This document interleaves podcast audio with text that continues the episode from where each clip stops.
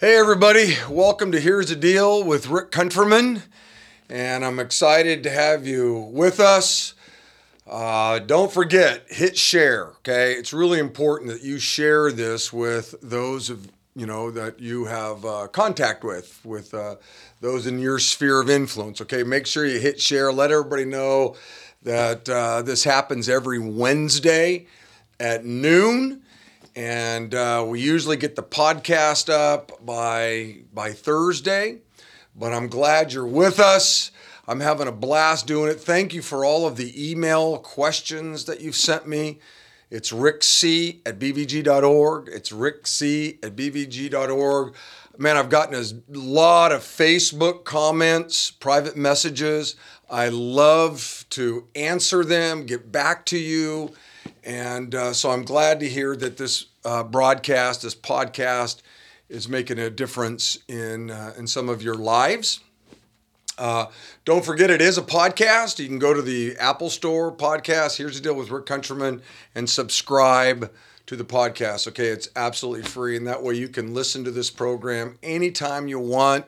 Um, every morning on my walk, I listen to a podcast. I have some people that I really enjoy listening to, and maybe I could become a part of, uh, uh, the group that you that you listen to. Okay, so uh, here's what I'm going to do.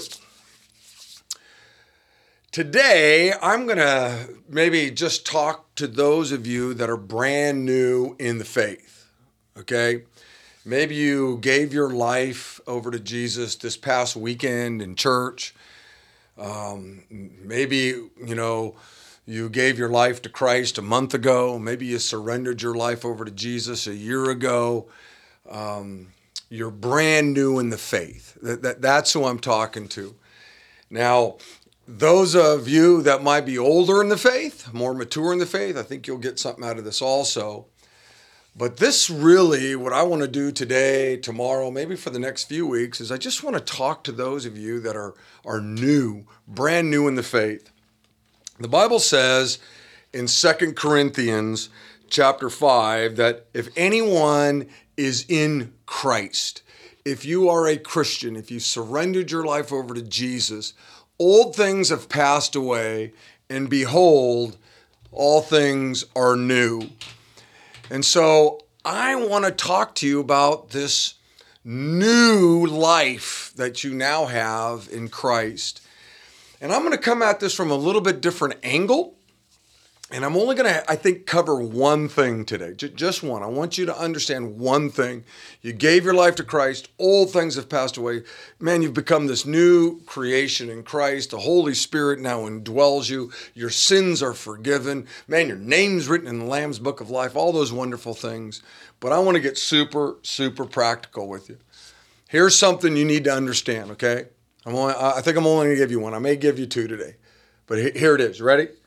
I want you to know that though you're a Christian, though you've given your life to Christ, though the Holy Spirit lives within you, though your name's lit, written in the Lamb's book of life, you will make mistakes. And you need to understand that. It's super important that you, as a new believer, understand you're going to make mistakes. You're not going to live a perfect life. You're, you're, you're going to uh, do crummy things. You're going to say crummy things. You're going to think crummy things. The, the Bible calls those sinful things. You're going to think sinful things. You're going to say sinful things. You're going to do sinful things. Until we all get to heaven, you are going to make mistakes, and you need to understand that. Now, just because I'm telling you this, that doesn't mean that you have license to just go do crummy things, sinful things, evil things. I'm not saying that, but what I want you to understand is that nobody's perfect and you are going to make mistakes. The Bible says in 1 John chapter 1 if we say that we have no sin, we deceive ourselves and the truth isn't in us. So it doesn't matter how long you've known the Lord, whether it's a day, a week, a month, or in my case, over four decades. The reality is, you and I are going to make mistakes. Okay? I want you to understand that. In fact, one of the things that I think is really, really interesting is that in the scriptures, we have all these wonderful historical uh, characters that we get to read about. And I was just kind of putting a list together uh, this morning before the broadcast. Literally, just in my mind, I started thinking through all the people in Scripture. And I just want to walk through some of them with you. I'm going to take the very first human being that was ever created, Adam, okay? There was a moment when just Adam was here on planet Earth, okay? There was a moment when God spoke to Adam and said, Adam, everything you see is yours here in the garden. Enjoy it. But that tree right there, I want you to stay away from. We don't know what kind of tree it was. But there was one tree that had fruit on it that God told Adam, literally, God Himself tells Adam, don't eat from that tree. And you know what Adam did? You know, right? He ate from it. He sinned. He made a mistake, if you will. He did a crummy thing. And so the very first human being ever created blew it. Uh, Noah, you've heard of Noah, right? Noah and the ark. Well, you know what? As great a man as Noah was, we read in the almost the last verse in the last chapter of the story of Noah that he's naked and he's drunk inside of his tent, and that's the way his kids found him. He blew it. He he made a mistake. Samson. We've all heard of Samson. He was a, a, a, judge in the Old Testament. In fact, he was so special. Samson was so special. He's just one of a few people where an angel of the Lord appeared to his parents and said, You're going to have a son. And that son was Samson. And you know what? Samson, as great a man as he was, made a lot of mistakes, a lot of did a lot of crummy things. Uh, king David, Israel's greatest king, Israel's second king, the greatest king that Israel ever had. He's known as a man after God's own heart. We learn about him having sex with a, a gal by the name of Bathsheba, who's not even his wife. And then, if that wasn't enough, he had this adulterous affair with somebody who's not even his wife. He ends up murdering Bathsheba's husband, Uriah. He became a murderer, and yet the Bible talks about the fact that he was a man after God's own heart. David also had trouble with lots of, of, of, other things in his life. His son, Solomon, right? You've heard of Solomon. Solomon, as great a man as he was, maybe the wisest man that ever lived. In fact, the Bible says he was the wisest man that ever lived. Wow. Did he make mistakes? Did he do sinful things, crummy things? It's unbelievable the life that he lived. Jonah, remember Jonah and the big fish? Here, God tells Jonah, Jonah, I want you to go to a particular city and I want you to tell the people in that city about me. And guess what? Jonah made a mistake. He sinned. He disobeyed God. He actually got on a boat and went in the other uh, direction um, Moses, Abraham. All throughout the Old Testament, we have these incredible people who loved God. God used them, but they made mistakes.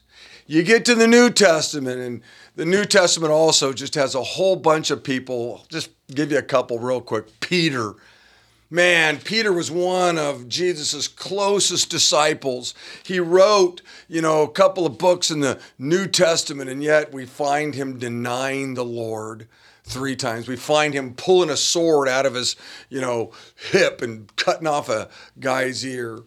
Mark, the disciple Mark, was on a missionary trip, and you know what? He made a mistake. He got afraid, he got scared, and he took off and basically ran all the way home with his tail between his legs. My point in all this is to say these were all people who loved God, but they made mistakes. And I want you to know you're also going to make mistakes. Okay? So don't be surprised when you do. Now, you should be brokenhearted over it. You, you, you should feel something.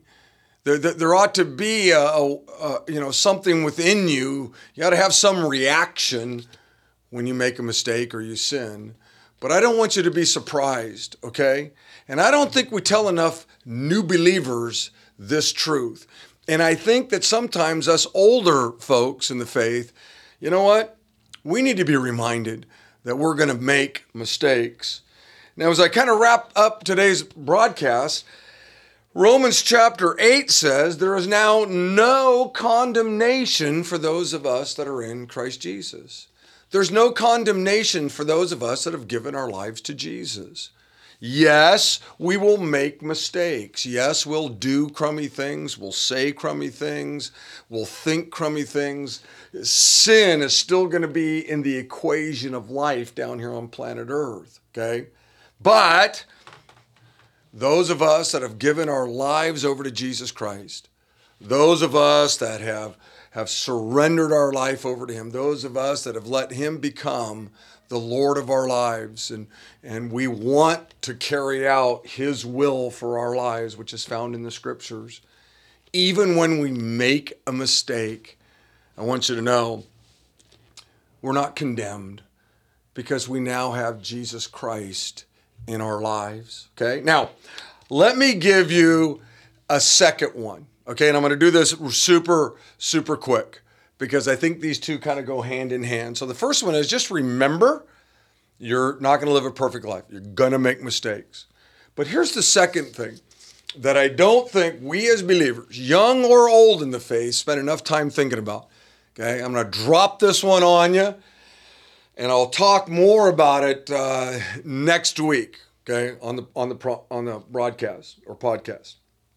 And here it is. Here we go. Remember how much God loves you. You see, I think one of the things, and I'm guilty of this, I always talk about, you know, what the greatest commandment is in Scripture. And the greatest commandment is that we love God with all of our heart, soul, mind, strength, right? That's the greatest commandment. And our church, along with a lot of other churches, man, that's a part of their mission statement, right? We're to love God, love people, make disciples. That's our mission statement here at Big Valley Grace, right? And the love God part is taken from the greatest commandment. We're called to love God. It's the greatest of all the commandments in the scriptures. If you were to take all the things that the Old Testament's uh, Testament prophets talked about, Ezekiel and Jeremiah and Isaiah and Malachi or whoever whoever the Old Testament prophet was, you, you took everything they said, everything. Jesus boils it down to this one thought you are to love God with everything you got. I spend a lot of time talking with people almost every week about that. But here's something I don't spend much time talking about people with, with people about. I don't encourage them enough to remember how much that God loves you or them. You see, that's something we need to focus on a lot. Yes, we need to love him, but it comes from this. This is the motivation that he loved you. The Bible says in Romans chapter 5, but God demonstrated his love towards you, and that while you were a sinner, while I was a sinner, Jesus Christ came and died for us. Wow. That tells you how much God loves you. He loves you so much that he sent his son Jesus here to die for you, to die for me. And that's what that's what motivates us to want to love him with all of our heart, soul, mind and strength. And so there are two things I'm talking about right now. I want you to remember, new believer, you're going to make mistakes, okay? It's not a license to just go make them, but you're going to make them. And recognize this there's no condemnation just because you, you blow it and you sin. But I also want you to remember this God loves you. God loves you deeply. God cares about you more than you'll ever know. He loves me more than I can really understand. But I can tell you, He loved you and I so much that He sent His Son down here to die for us. The Bible says in 1 John that God is love. He is love. And so I want to remind you, new believer, to spend time daily remembering how much God loves you. And when you think about that, I'll tell you something, it'll change the way you live. You'll find yourself loving God with all of your heart, soul, mind, and strength. You'll just, it'll just naturally flow from you because you really have a great understanding of how much He loves you. Okay, so, hey, you got a question? Remember, rickc at bvg.org and uh, I'll do my best to get back to you. I'm I'm on the phone this week with a number of people because I know I'm not going to be able to do a broadcast on it, but I'm answering their questions anyway. Don't forget to get the podcast, okay, and share this. You might have some friends out there that need to hear about these two things. Send it to them, share it with them, get it out there, let the people know, okay? So. I will see you next Wednesday right here on Here's the Deal with Rick Countryman. Blessings.